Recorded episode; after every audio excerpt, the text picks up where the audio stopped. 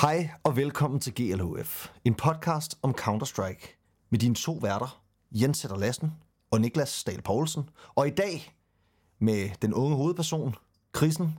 I kender ham måske fra Mouse NXT. Og øh, han, er altså, øh, han har været så sød at sige ja til at deltage, så derfor skal vi stille ham en masse spørgsmål. Velkommen til podcasten.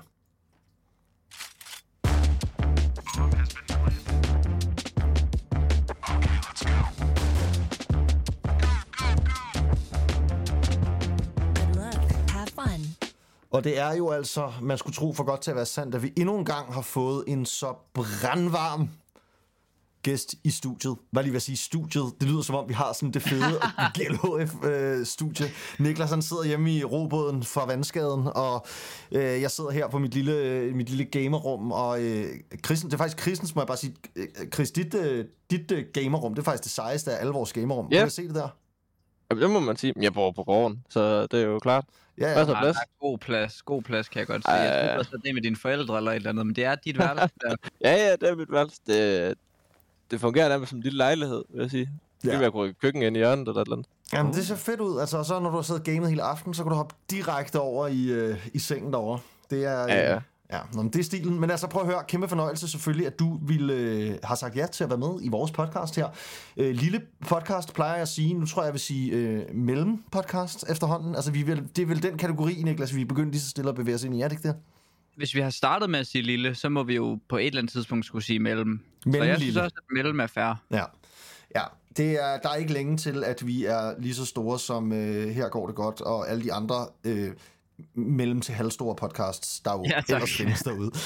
I dag, der skal vi jo snakke om en hel masse ting, og det er altid sjovt, når vi er tre mand. Jeg vil igen lige sige, det er også altid svært, når vi er tre mand. Det betyder, at vi skal være super gode til sådan at lytte til hinanden, og det er meget nemmere, når vi sidder i det samme rum, når vi sidder her med lidt lag på Discord, og alle ved, hvordan det er, og så snakker man i munden på hinanden og sådan noget.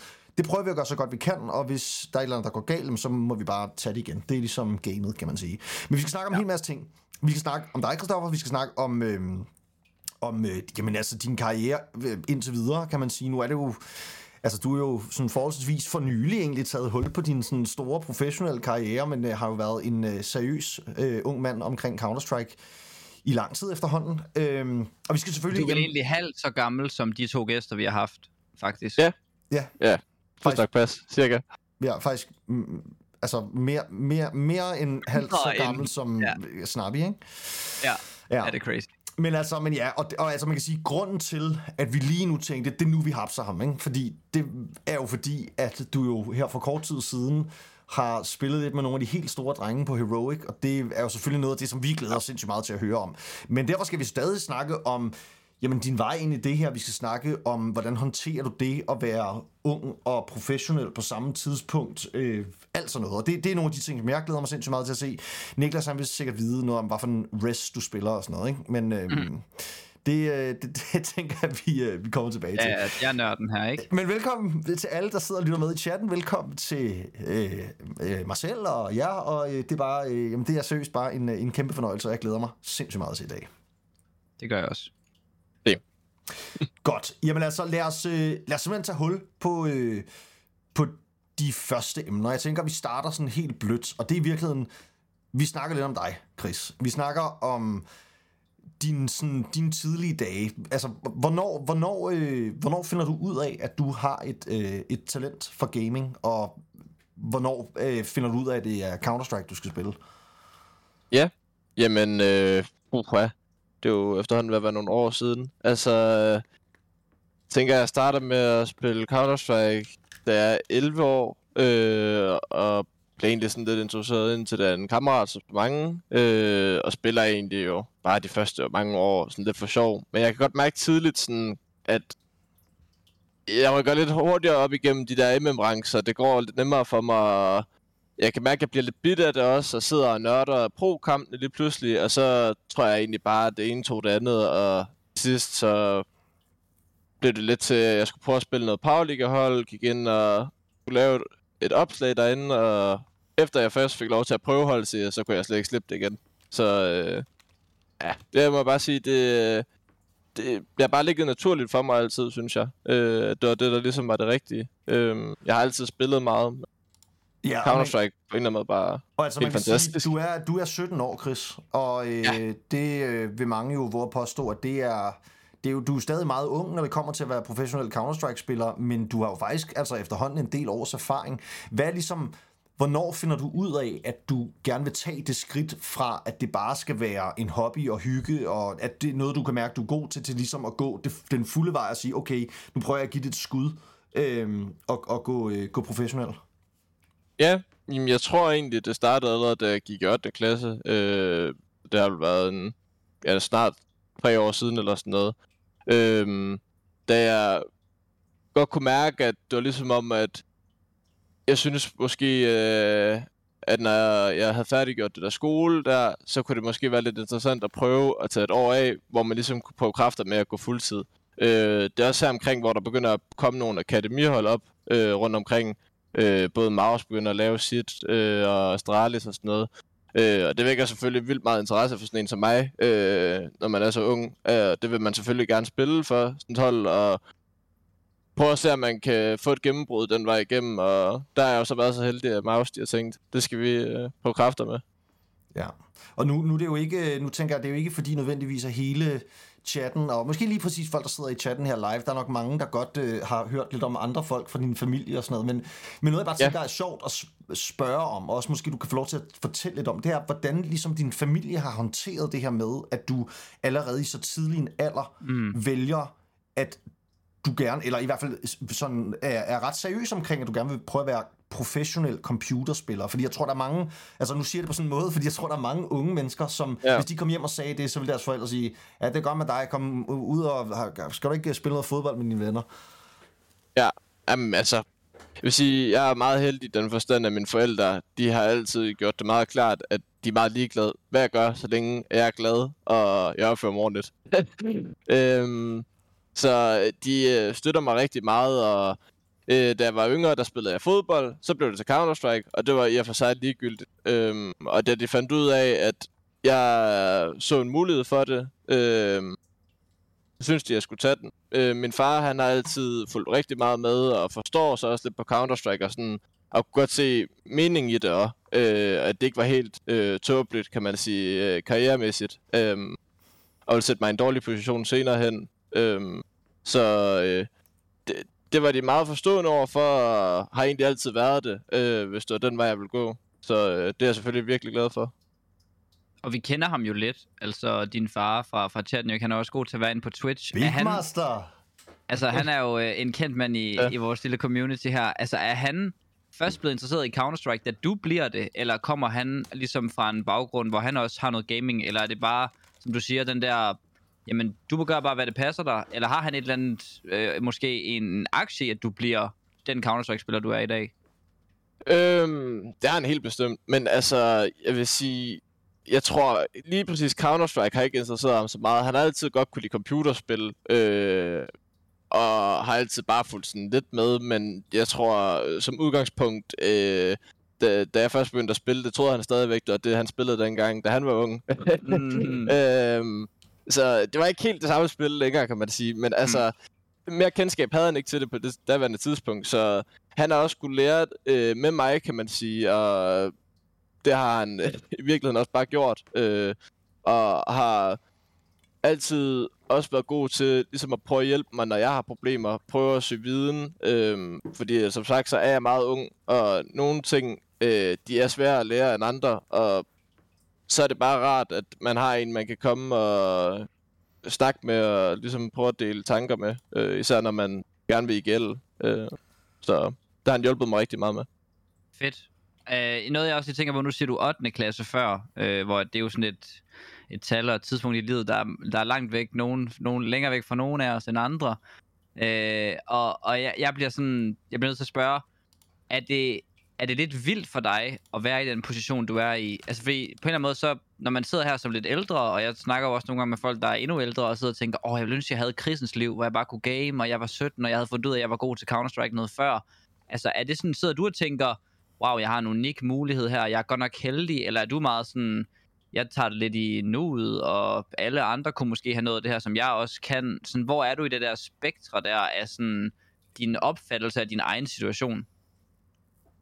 Altså det er klart, det er meget unikt, øhm, og jeg, jeg synes bestemt heller ikke, at det, der har været nogen nem opgave, kan man sige. Det har været meget hårdt arbejde, altså jeg vil sige, de sidste fire år af mit liv har bestået af at spille computer, øh, kan man vist godt sige. Så jeg vil sige, det er ikke noget, der lige kommer fra den ene dag til den anden. Det er noget, man skal bruge mange timer på, sådan, men det er klart, altså når det endelig lykkes, så er det jo super fedt. Øhm, og med det sagt, så øh, er det jo selvfølgelig også lidt underligt, det der med at være tier 2 professionel. Øhm, fordi det er mange timer herhjemme med sig selv og foran computeren.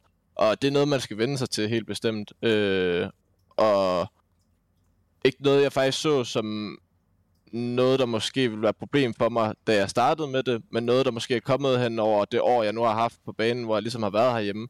Øh, hvor at man lærer lidt mere om sig selv, og man finder også lidt ud af faktisk, øh, at der er nogle ting, man savner og sådan noget, så man skal man faktisk først lige har fundet ud af, at man har givet slip på, kan man sige, ved det. Og det, øh, det tror jeg, der er mange, der glemmer, øh, når det er.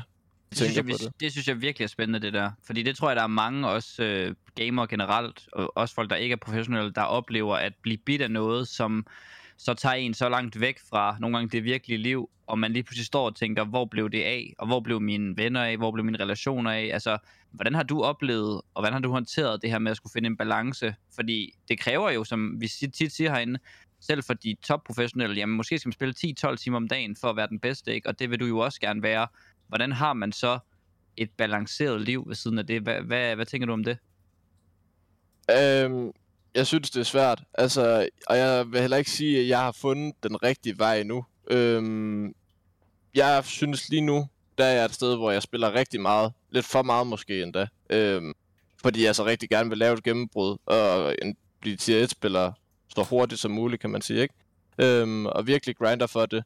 Men jeg tror heller ikke, det er noget, jeg vil kunne blive ved med fem år, øh, og sidde og spille så meget. Øh, det vil simpelthen være for hårdt i sidste øh, ende, og det er også noget, jeg har tænkt over, at det er vigtigt, at på et eller andet tidspunkt, at man ligesom får holdt øh, relationer og sådan noget ved lige. Øh, jeg isolerer meget mig selv, kommer ikke så meget ud, så på den måde kan man sige, så øh, bliver det også sådan lidt øh, ensomt en gang imellem. Øh, og det er faktisk noget af det, jeg synes, der er noget af det hårdeste ved, at man skal være tier, spiller, eller tier 2 øh, spiller, det er det der med, at det er sådan lidt ensomt. Især når man er på et internationalt hold, øh, hvor at det godt kan føles lidt, øh, ja, lidt øh, langt øh, væk på en eller anden måde.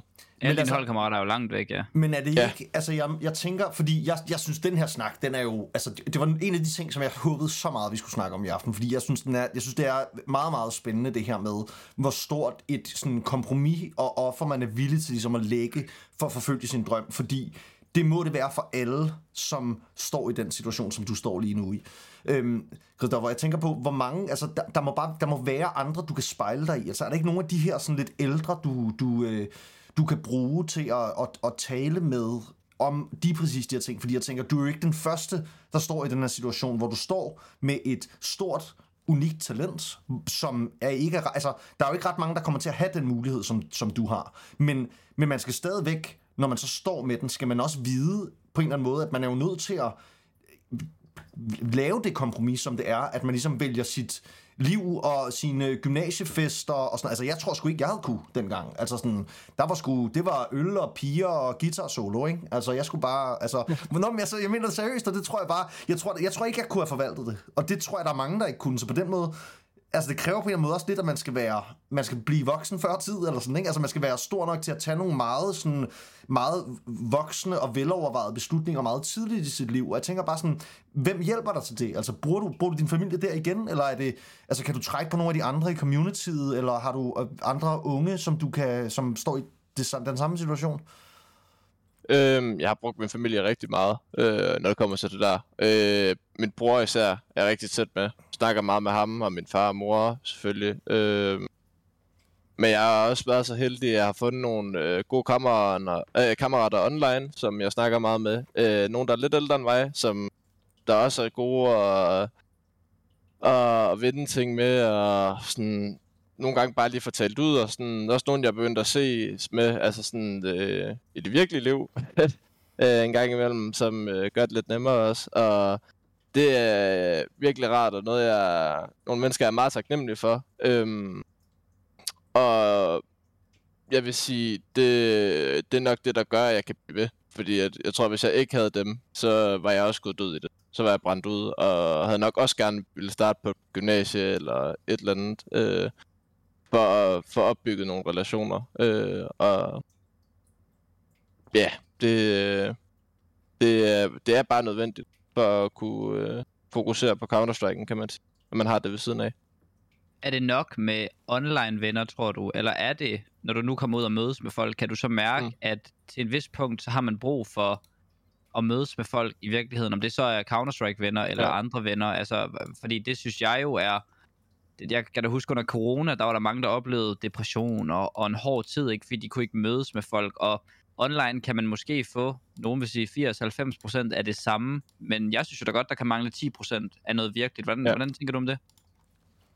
Jamen, øhm, ja, men altså jeg er enig, fordi at jeg synes også nogle gange, at som sagt, man får meget ud af det. Altså, man kan sige, det med at tale med folk er jo som sådan ikke anderledes. Øh, du kan nærmest få det samme ud af det, men nogle gange det der med bare at sidde og fornem, have fornemmelsen af, at der sidder et menneske over for dig på en eller anden måde sådan, øh, øh, beroligende. Øh, og det kan man nogle gange godt savne, ja, det vil jeg godt give dig ret i. Og det er de der 10%, som, ja, nogle gange så øh, kan det være det, der er nødvendigt. Øh, jeg har dage i hvert fald selv, hvor at, så kan jeg godt mærke, at det kunne da have været rart, hvis jeg lige kunne, du ved, tage over til en kammerat, et eller andet, lige gøre noget, men så ved jeg godt, så er jeg kamp senere, eller jeg skal Mm, træne, mm. eller hvad ved jeg, ikke? Øhm, og så, øh, sådan er det jo, og det er jo, som sagt, ja, det, man går på kompromis, øh, kompromis med, øhm, og det er jeg også indforstået i nu. Øhm, men jeg kunne mærke i starten, øh, der var det noget af det, der jeg, jeg lige skulle overvinde, for ligesom at kunne ja, stå her i dag, kan man sige. Eller hvad? øhm, Ja. Jamen altså, det, det kan jeg, øh, det kan virkelig, det, det, jeg synes, det er virkelig, det er virkelig øh, spændende, øh, Christoffer. Også Og meget fedt, ærligt, du, ja, altså så det er fedt, virkelig du også fedt, du giver så meget. vi snakker om det, fordi at, altså, det, det tænker jeg, det der, det er helt sikkert noget, som... Altså, jeg kan nærmest ikke forestille mig, at der har været en, der har skulle været professionel Counter-Strike-spiller, som ikke har stået med det der kompromis og tænkt, jeg står med noget her, og jeg kan gå den her vej, eller så kan jeg bare sige, fuck det, og så kan jeg gå den anden vej og leve det almindelige liv, ikke? Øhm, og, det, Og der er også øh, mange, hvor det kommer, jeg tror, der er mange, hvor det kommer bag på dem, hvor hårdt det er, ligesom du også fortæller, og det der med, man, man gør nok sig selv en tjeneste ved at være forberedt på det, for jeg, jeg tror ikke, der er nogen af os, der synes, der er noget dårligt ved at gå fuld tid med Counter-Strike, men man skal bare huske at gøre sig nogle tanker om, hvad gør jeg lige for at bevare noget balance i mit liv, ikke? som du også siger, at, at man får jo aldrig den perfekte balance, man vil jo altid gå på kompromis med noget, men bare det der med at høre, at der er nogen som dig, der gør en overvejelse der, tror jeg kommer til at hjælpe og, og gøre en forskel for mange af de aspiring Powerliga-spillere, ikke? Altså, det er jo dem, der ser op til dig, ikke? Så, så det, det er sådan, det, det går videre ned, og det tror jeg, det, det er vigtigt med noget ærlighed. Det er stærkt. Men altså, men, men Chris, hvordan i forhold til altså, organisationen øh, Maus og sådan noget, fordi jeg ved jo, det er jo ikke, det er jo ikke en af de helt store sådan, mastodonter, når det kommer til, øh, til økonomi og øh, personale og sådan noget. Hvordan i forhold til talentholdet, altså har I, har I adgang til noget, øh, hvad ved jeg, præstationspsykolog øh, og rådgivning og sådan noget, eller er, det, er I sådan overladt meget til jer selv? Øh, nej, tværtimod. Øh, Maus er pisse gode til det der, synes jeg. Øh, de, øh, vi har både mentaltræner til rådighed, men også sådan øh, general manager, vi kan komme og spørge ind til, og hvis der er noget, vi har brug for, eller hvad ved jeg ikke, øh, som hjælper os med det hele, og så er det jo klart, øh, vores træner, øh, Tobias, øh, han er også skide dygtig til at ja, passe på, skulle jeg til at sige, ikke? Øh, og sørge for, at vi har det godt. Øh, og det, der er bare der er ikke rigtig noget at komme efter. Øhm, det, jeg vil sige, at man, om man er på Academy-holdet eller main-holdet, det tror jeg er det eneste, man vil kunne mærke forskel på, det er turneringerne. Øh, og det er det. Wow. Der er ikke øh, noget at sætte en finger på. Nå, men det må jo være et... Altså, enten, enten så ly- lyver du, eller også så er det et virkelig fedt sted at være. Mm. Det er virkelig fedt sted at være. Nej, Det lyder, det lyder godt. Altså, det synes jeg, det gør. Hvordan, altså, og hvordan i dine, sådan, dine, dine helt tidlige dage i nogle af de lidt mindre danske organisationer og sådan noget, altså, hvordan, øh, hvordan, hvordan var det i forhold til, altså, det, det lyder som om, at de har ramt et eller andet, altså, i Maus, og det synes jeg også, vi ser, altså, den måde, de har udviklet nogle af de talenter på, som vi nu bare tager sådan, Jamen altså, vi er, jo, vi er jo ikke i tvivl om mange af de talenter, der er udviklet hos Maus, at de mm. er nogle af de største tier 1-spillere, der findes lige nu. Ikke? Altså, det er jo også det, der er... Altså, det må være vildt for dig også at, at komme ind der. Altså, men kan du, kan du prøve at drage lidt paralleller til, hvordan er sådan den danske talentscene, og så i forhold til Maus, og, jamen, altså, og hvordan sådan kvalitetsmæssigt står de over for hinanden? Øh, ja, så... Det synes jeg er lidt svært, fordi at man kan sige, at jeg har noget erfaring ja, øh, med at spille herhjemme, og sådan, men det er selvfølgelig på lidt lavere plan. Øh, jeg fik lov til at sidde med i Tricked øh, en periode, hvor jeg var stand-in, øh, inden jeg tog til Maus faktisk, hvor at, jeg vil sige, sammenlignet med dem, så synes jeg, de gjorde mange af de samme ting rigtigt. Øh, havde gang i meget af det samme. Øh, jeg synes egentlig også, at talentpool herhjemme er ret stor. Jeg synes, vi har mange unge spillere, der er dygtige øh, og på vej frem.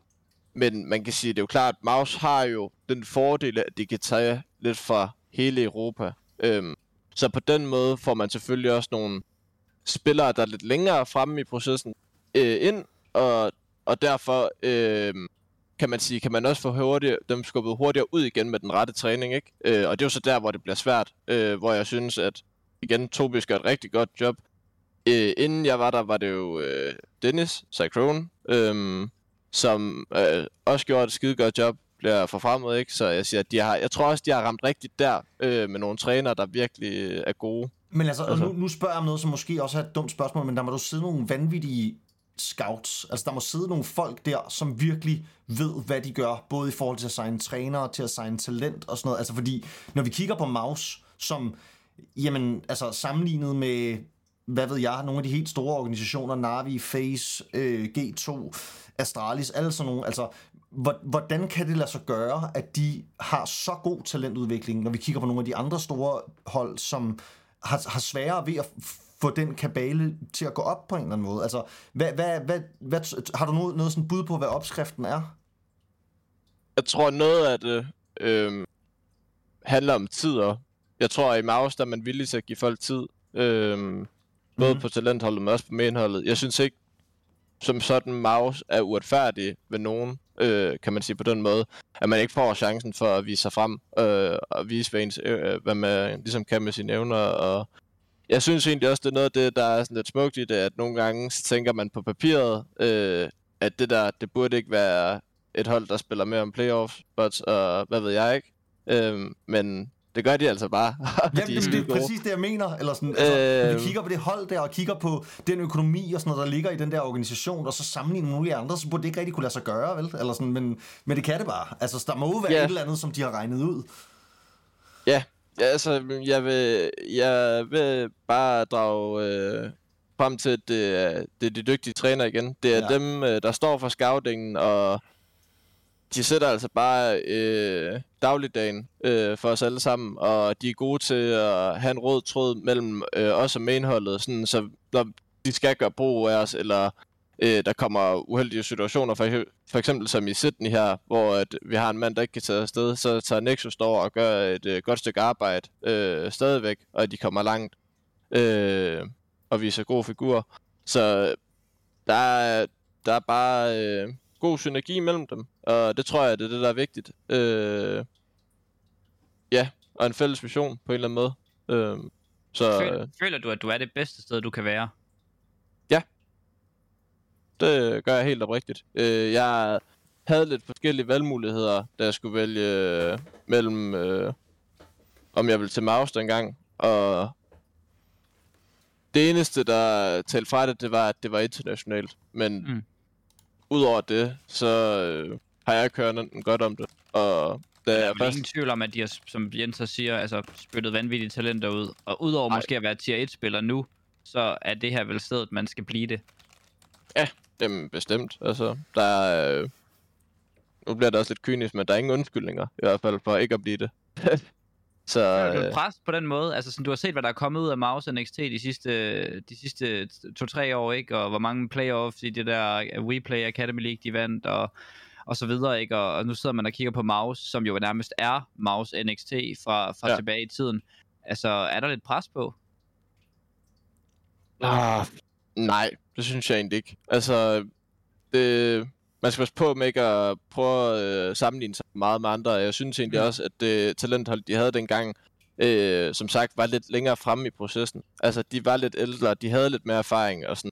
Og at de bare alle sammen var så skide gode så, da de kom sammen, det er helt magisk på en eller anden måde jo igen. God scouting, ikke? Men altså, det... Øh, øh, jeg, jeg sammenligner mig som sådan ikke på den måde med dem, fordi at jeg ved godt, at jeg har nogle år, eller jeg er nogle år bagud, kan man sige på en eller anden måde, så jeg skal nok nå det, jeg skal. Øh, og så kommer tingene, som de kommer. Øh, på den måde er jeg ikke så, ja, øh, højtidlig med, at jeg har nogle bestemte mål, eller nogle bestemte ting, jeg skal have, hvad kan man sige, Det, det kunne jeg faktisk Noget tænke mig lige at gribe lidt fat i det der, øh, Chris, du siger der, i forhold. Ja. til hele det her med, fordi det er noget af det, som jeg sådan... Altså noget af det, jeg virkelig hæfter mig med, med de ting, du siger, som jeg synes er altså, så svedigt, må jeg bare sige, det er, at du, har, du virker som om, du har sådan lidt en ro omkring din karriere, i forhold til, hvad der skal ske, og hvor du skal hen, Mm. og sådan noget. Og jeg ved godt, nu foregriber jeg måske lidt nogle af de ting, som vi egentlig skal snakke om senere, og vi skal også nok vende tilbage til det. Men hvad, hvad, hvad tænker du i forhold til at få et tilbud fra en af de helt store? Altså, at, at du, vil du være klar til det nu, eller tænker du egentlig, at jeg vil egentlig gerne fortsætte med at blive i det her øh, talentudviklingsprojekt i nogle år endnu, før jeg rigtig skal videre? Eller vil du være klar til at hoppe ombord, hvis en af de helt store øh, kanoner ringede og spurgte, om de vil, du vil komme og call the shots? Mm, det tror jeg bestemt, jeg vil. Øhm, det er jeg ikke så bange for. Øh, jeg fik jo lov til at prøve lidt kræfter med det, kan man sige, i Heroic. Øh, og jeg synes egentlig, selvom jeg godt kan mærke, at de er skide gode, øh, dem jeg spiller med, så øh, synes jeg på mange måder, at de her to Counter-Strike og det, den lille smule, vi fik lov til at prøve, der er ikke så meget forskel. Øh, og jeg synes egentlig også, at mit niveau rækker til det. Øh, uden problemer i virkeligheden. Så at, det vil jeg slet ikke se som, øh, hvad kan man sige, et dilemma, hvis det skulle ske. Øh, og det var bare noget, jeg ville øh, ja, gribe med kysshånd. Ja, okay. Tror du, man Fordi- kan, komme for, kan, man, kan man komme for tidligere afsted? Eller er det bare, Øhm. kan man bare gribe den? Ja, det synes jeg godt, man kan. Øh, og jeg synes også, man kan komme til nogle gange at få, blive forblindet af, at det er tier 12. Øh, nogle gange skal man også se på, om det giver mening. Øh, det er klart.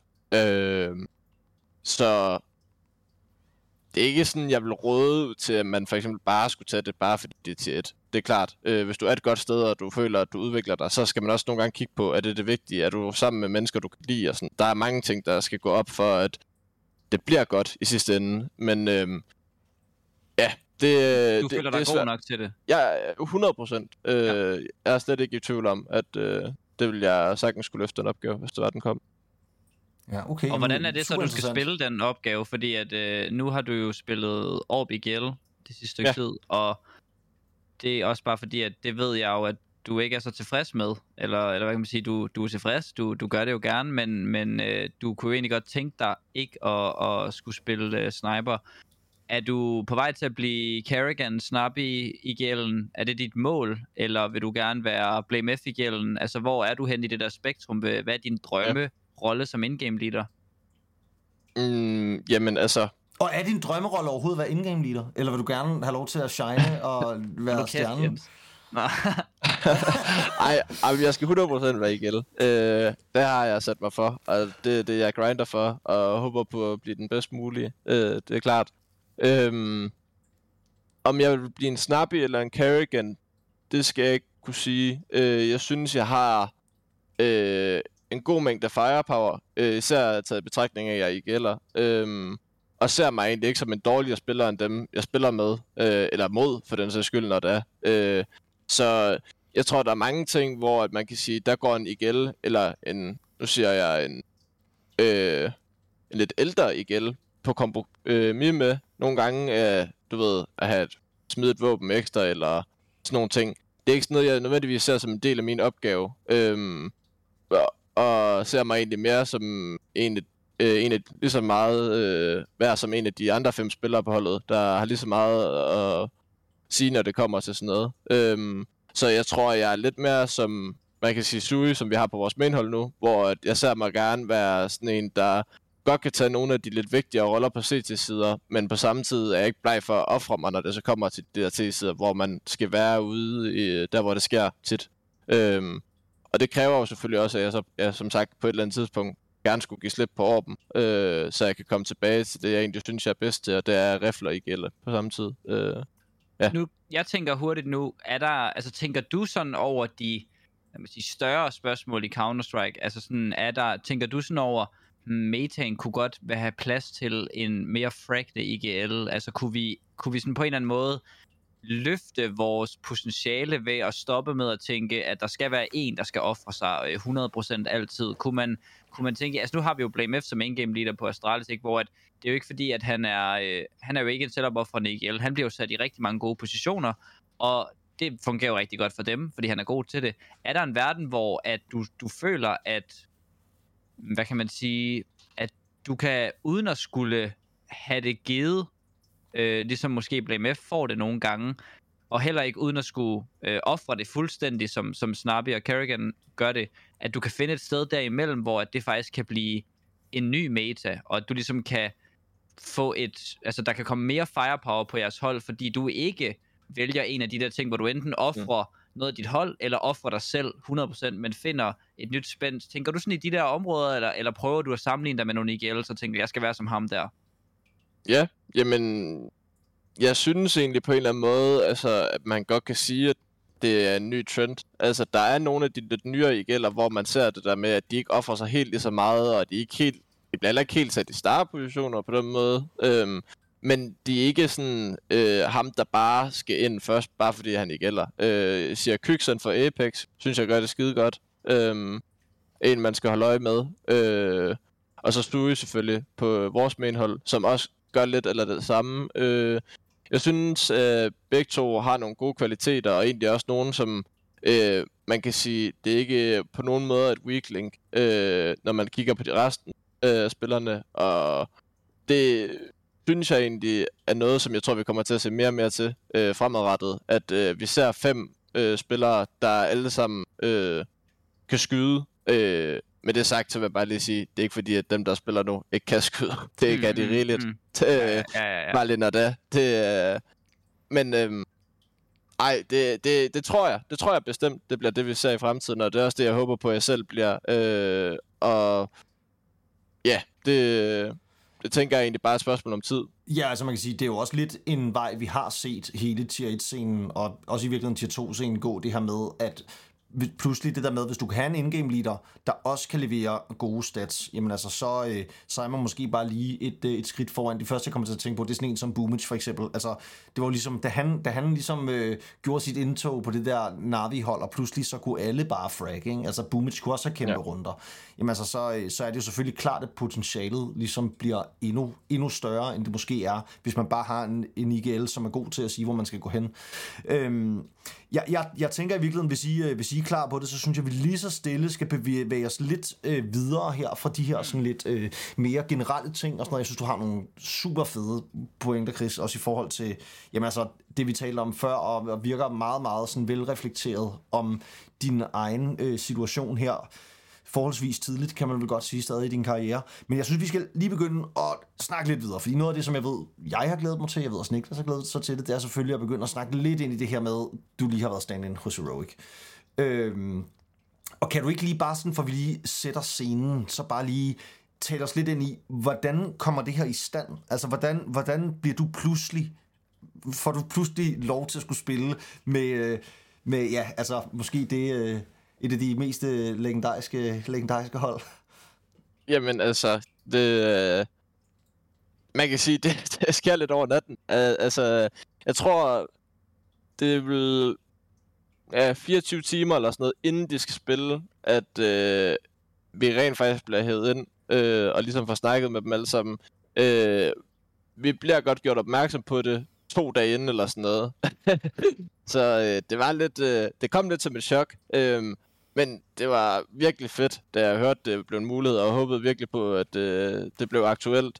Det er klart. Øhm, men ja, det var, øh, det var meget pludseligt og meget sådan... Øh, jeg vil ikke sige stresset, fordi at, det synes jeg egentlig ikke, det var. Øh, det, på en eller anden måde var det meget naturligt. Øh, synes egentlig, at de alle sammen var skide gode til sådan at, at holde det meget ned på jorden. Øh, og hvilket også er en af de grunde til, at jeg synes, at vi måske spillede egentlig okay, sammenlignet med, at vi havde to timers øh, snak, inden vi gik i første og festlæg. Så det, det er, det er meget surrealistisk lige pludselig at skulle stå og, og ja, spille mod øh, og med så gode spillere.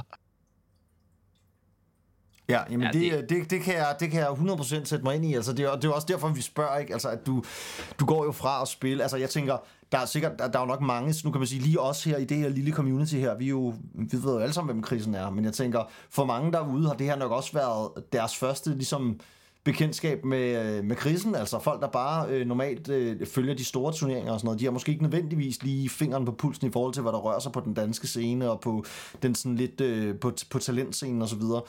Øhm, hvordan, hvordan var det så? Altså, da det så ligesom, da det, da det gik løs, altså, fordi vi talte meget om det der, kan jeg huske, Niklas, med, jamen altså, på en måde, så er det jo sådan den perfekte måde at blive kastet for løverne på, fordi at, ja, man får lov til at prøve at spille mod de bedste, men samtidig, så får man jo at det var også lidt gratis på en eller anden måde, kunne man tænke. Ikke? Altså, hvis I bare kom ind og var dårlige, så ville alle sige, nej, men selvfølgelig er de det. Eller sådan, de har haft mm. en dag til at øve sig. Mm, Altså, h- hvordan var det?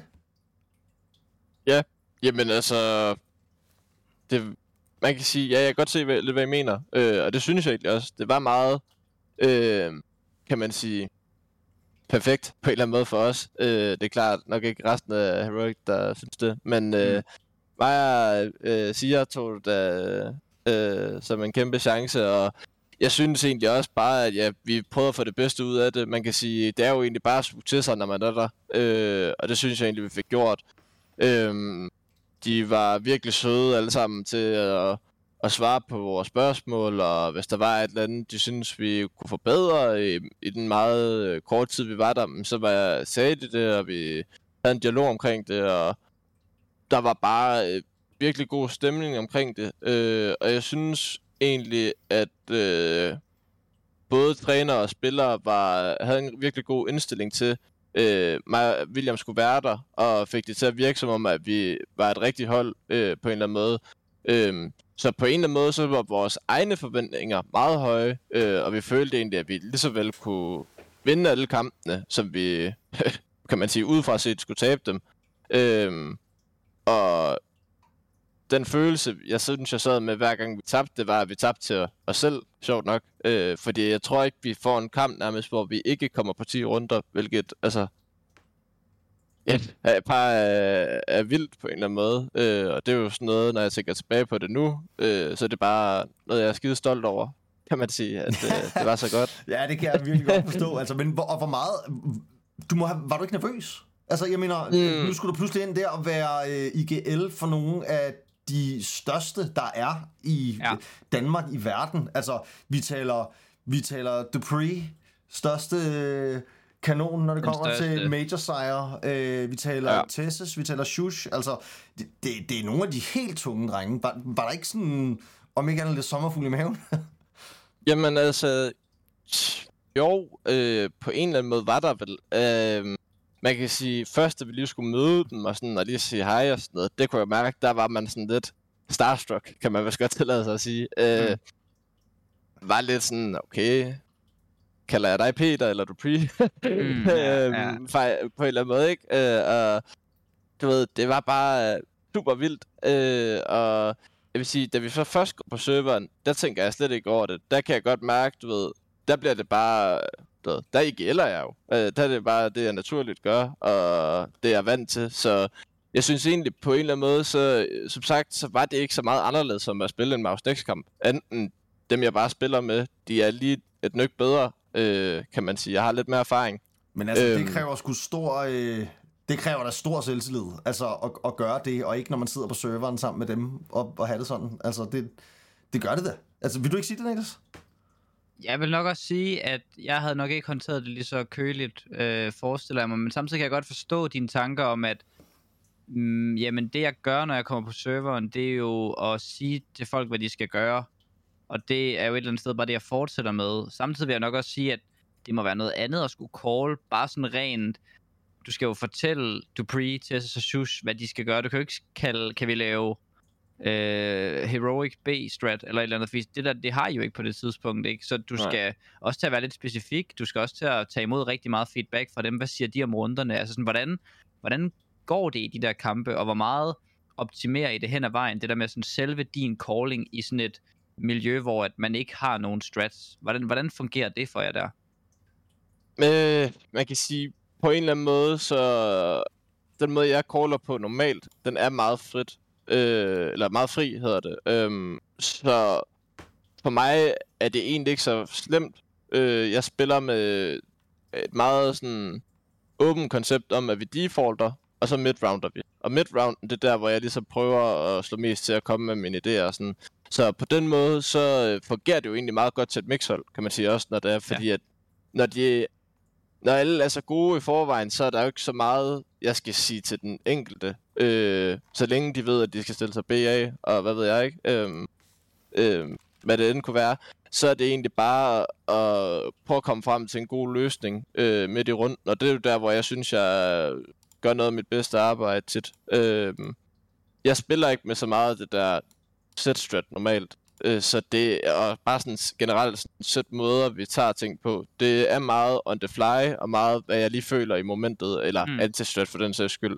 Meget af det kommer selvfølgelig ned til det. Øh, anti-straten. Men det, det, det synes jeg egentlig ikke var et problem, og jeg synes egentlig også, at vi var gode til i fællesskab også at komme frem til noget. Det er jo klart, de kan jo ikke undgå at have nogle tanker. Øh, Mm. de er og de deler dem selvfølgelig. Så jeg synes egentlig, at på en eller anden måde, at vi var gode til at holde det øh, meget åbent og komme frem til løsninger i fællesskab øh, i mange scenarier også. Og hvordan lærer du så løbende her af dem? Fordi der må jo være noget i at komme ind til de her gutter. Øh, der er jo mm. Noget, der gør dem til dem, de er. Og, og selvfølgelig, selvfølgelig Dupree, der, der har vundet utal, og vi ved, hvor meget han ved, og hvor meget han har været igennem. Så hvad er det, de giver dig? Hvad viser de dig også af sådan, okay, shush og spille nede i Connector på Overpass, eller den, hvad I nu har spillet. Altså en rolle, som man kan tænke, hvordan kan den spilles på forskellige måder? Men det kan den jo, og det han bidrager med af kommunikation og så videre, er jo også en, en anden kaliber. Altså hvor mærker du procenterne? Hvad, hvad overrasker dig ved at spille for det her hold? Øhm, ja, for at sige det sådan... Ja, bare sådan lige ud af posen, så vil jeg sige, det er aim. Altså, øh, det er virkelig meget det, det kommer ned til. Jeg synes virkelig, altså... Det, der hvor at jeg vil sige normalt, at det er en 50-50 duel, der gør de det lige til en 60-40. Øh, og det er bare lidt vildt at se i, altså sådan, i real time på en eller anden måde. Øh, og det kan jeg godt mærke der, også selvom jeg siger, at jeg synes egentlig, at jeg er lige så god øh, og har meget firepower selv, men så kan jeg godt se nogle gange, det der, når det lige bliver lidt stresset, eller sådan lige bliver my der, hvor man siger, nu tipper procenterne lidt, der får de lige holdt ro på, og får det bare gjort kontrolleret. Øhm, og jeg synes egentlig, det er det, der er lidt af kunsten i det, at de kan være så rolige, når der nogle gange er så meget pres, eller det går meget hektisk for sig øh, i runder. Øhm, og det er helt klart, ja, der hvor at der vindes nogle runder, man normalt ikke ville øh, på mit hold, men generelt sådan, du siger, øh, tier 2 og dernede, ikke? Øhm, Ja. Så ja, jeg, jeg synes virkelig, det kommer øh, ind til det individuelle niveau, hvor det bare er sådan noget, hvem skyder ham først? Der, der er de altså bare skarpere øh, tit. Og det er jo så, så siger du aim, ikke? Altså aim er jo en ting, men det er vel også, det du siger er vel også, at deres erfaring og ja. Rolighed gør, at, og nu, nu er der jo mange, der snakker om øh, nogle af de nye spillere, der kommer op nu her, ikke? For eksempel øh, Jim, Jim Paddler, hvad vi kalder ham fra, fra Mouse, øh, som, som også Jimmy, bliver karakteriseret din gamle ven. Jimmy, Jimmy. som bliver karakteriseret som en rolig fyr, ikke? Altså, tror du, at, at, at Øh, det, det har du nærmest lige sagt, ikke? Men den ro der, som du snakker om, er det, er det aim? Altså, er de bedre på DM-serveren, eller er det deres måde at håndtere situationen på, og så ligesom lade deres aim komme til udtryk? Altså, har de bedre aim end dig, eller er de bedre til at spille situationerne, så de kan bevare deres aim i, hvad kan man sige, i, i højeste kvalitet?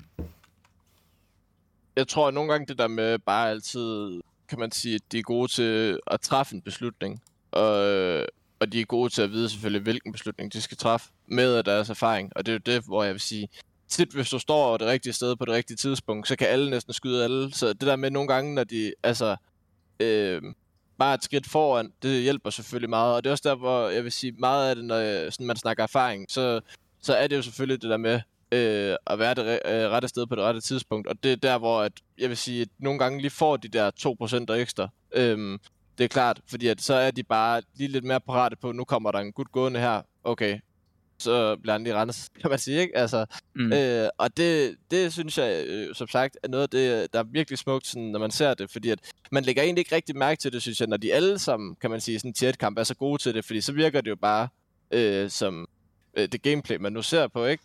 Men når det sådan bliver sat op imod øh, folk, både i træninger, men også nogle gange i de der officielle kampe, hvor man, nu siger jeg, vi bliver mødt øh, af roer, hvor at de er også virkelig dygtige, virkelig aimstærke og sådan noget.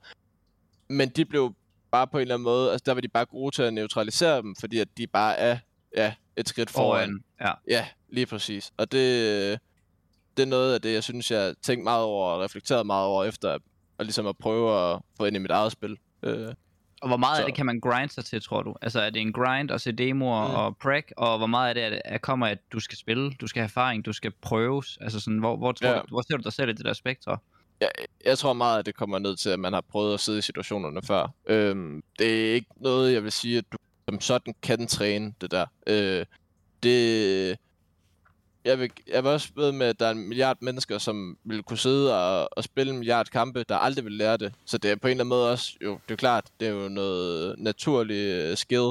Øh, men det, det bliver bare indløst ved bare at spille kampe, kampe, kampe, og sidde i situationer, hvor man øh, har mere og mere pres på, hvor man ligesom stille og roligt får det lavet til noget, der ligesom kan håndteres, og, og det, ja, jeg siger, det, det er svært, og det er også noget jo, som ung spiller, jeg siger, der er mange, der kommer op nu her, hvor man må sige, de er jo på en eller anden måde lidt foran, men hvor det især kommer til udtryk på lagen nogle gange, øh, at det ligesom er der, hvor man kan se, okay, men så gør de lige noget, der er lidt ja, skævt, som de normalt ikke vil gøre lige pludselig, på grund af det der pres, ikke? Så, så det er, det, det er bare øh, super vigtigt. Og det er også derfor, jeg vil råde altid at spille så mange kampe, som man overhovedet kan. Øh, nogle gange også bare at spille kampe, der på en eller anden måde er lidt ligegyldige. Bare for at få den der øh, erfaring, men også bare vindermentalitet. At man sådan kommer ind og virkelig får en fornemmelse af, sådan, okay, det her det er, hvad det vil sige, og, sådan, og, og, og det, der skal til, for at man ligesom bliver bedre.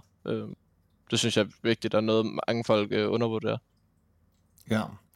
Øhm, Chris, bare sådan helt ærligt, hvor stor en del af dit fokus lå på, at du håbede at blive udtalet til øh, Royal Arena? Øh, ikke, ikke, altså, ikke rigtig noget af det, fordi at på det tidspunkt var det allerede besluttet, desværre. Ah, okay. Ah, Øh. Fedt, så, mand. øh, Hvor ja, man- den, den, Jeg kan bare lige forestille mig Vi sad sådan- herhjemme og håbede det, kan Ja, jeg det. Ja. Det, vi var der mange, der håbede det. Det kunne da have været for sygt. Prøv at overveje det. Kom ind på sådan en badebillet, og så bare skulle spille i Royal Arena. ja, wow. Det havde været crazy. ej, det havde været for fedt. Så har du været større end Snappy. Altså, vi har, så har du været vores største gæst. Han har jo ikke været i Royal Arena, så det havde været crazy. Altså, Peter har vel været i Royal Arena, tænker jeg. Okay, fair nok. Måske vores anden største gæst, så. Okay. Øhm, godt. Men altså... Fedt, Chris. Altså, Ja, ja, virkelig fuldstændig ting, du kommer med. Ja. Og jeg vil, jeg, jeg vil også sige til dem derude, der, altså, vi prøver at bevare det til et punkt, hvor vi ikke nørder for meget, men det er jo spændende at høre om de der spillere og de små ting. Og der er nogen derude, der synes, det er vanvittigt fedt at høre om, om hvad er det, der gør, at det ikke er Chrisen, men det er Dupree, der, der vinder fem majors øh, lige nu. Selvfølgelig, du har ikke spillet, så på den måde, så, så er det jo fair nok, ikke? Men, men øh, det synes jeg bare er, er virkelig spændende, og øh, ja, jeg synes, du gjorde det vanvittigt godt, altså i, i Heroic, ikke? Og du spiller jo også bedre og bedre hen ad, hen ad vejen, ikke? Og der kommer nogle, nogle bedre kampe ud af dig. Så jeg tænker også, det er noget, man skal have lov til at lige at vende sig til, og sidde ved siden af dem der, og det, det kommer jo også hen ad vejen. Øhm, og bare lige sådan som afsluttende spørgsmål, altså hvordan vurderer du selv, at det går i den her tid her med Heroic? Altså føler du, du får vist det, du gerne vil? Er du sådan, går du tilfreds for den her stand-in-periode? Mm, ja, synes jeg vel egentlig. Jeg synes egentlig, at min calling som sådan øh, får jeg vist fint frem. Jeg synes også, jeg får øh, øh, hvad er det, der hedder, en masse erfaring med, øh, hvad jeg ligesom kunne gøre bedre, og, og hvad der fungerer skide godt øh, gennem træner og sådan noget, der kommer med andre synsvinkler, end hvad jeg er vant til. Øhm, så øh, det, øh, det, det synes jeg var skide godt. Øh, men jeg synes også, at det er selvfølgelig klart, når jeg endelig står der, at så vil jeg jo ønske, at jeg måske spillede riffel, når det er det, jeg helst vil, ikke? Så man kan sige, på den måde er jeg lidt ærgerlig over, at der er mange, der vil, på en eller anden måde vil få et billede af mig som en orber, øh, selvom jeg egentlig slet ikke ser mig som en orber, øh, og bare en IGL, ikke? Så på den måde kan man sige er lidt ærgerlig.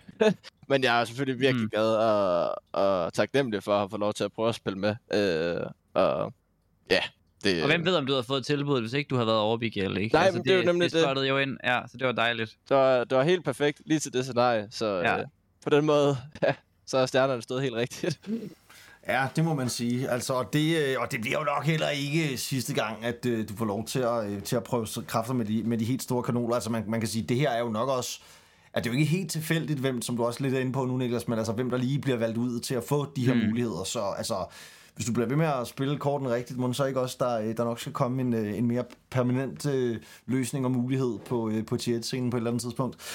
Øhm, jeg ved ikke om, er vi, er vi ikke klar til lige så stille at bevæge os ned i alt det, som vi også gerne vil snakke om her, nemlig alle de nyheder, jo. der er, fordi at, altså, jeg synes, at, altså, jeg synes virkelig, vi kommer fint rundt, og jeg synes, du er, altså, det, det må jeg også bare sige, hatten af, Christoffer, for hvor god du er til mm. også sådan at reflektere og svare på spørgsmål, og nu sidder du her, og vi sidder og fortæller lidt vittigheder, og vi altså, ved jo ikke så meget om Counter-Strike, som du gør, Mm. og sådan, men altså, det er meget, øh, det er, øh, ja, det er stor, stor kado til, øh, til din, din måde at, at gribe det her an på.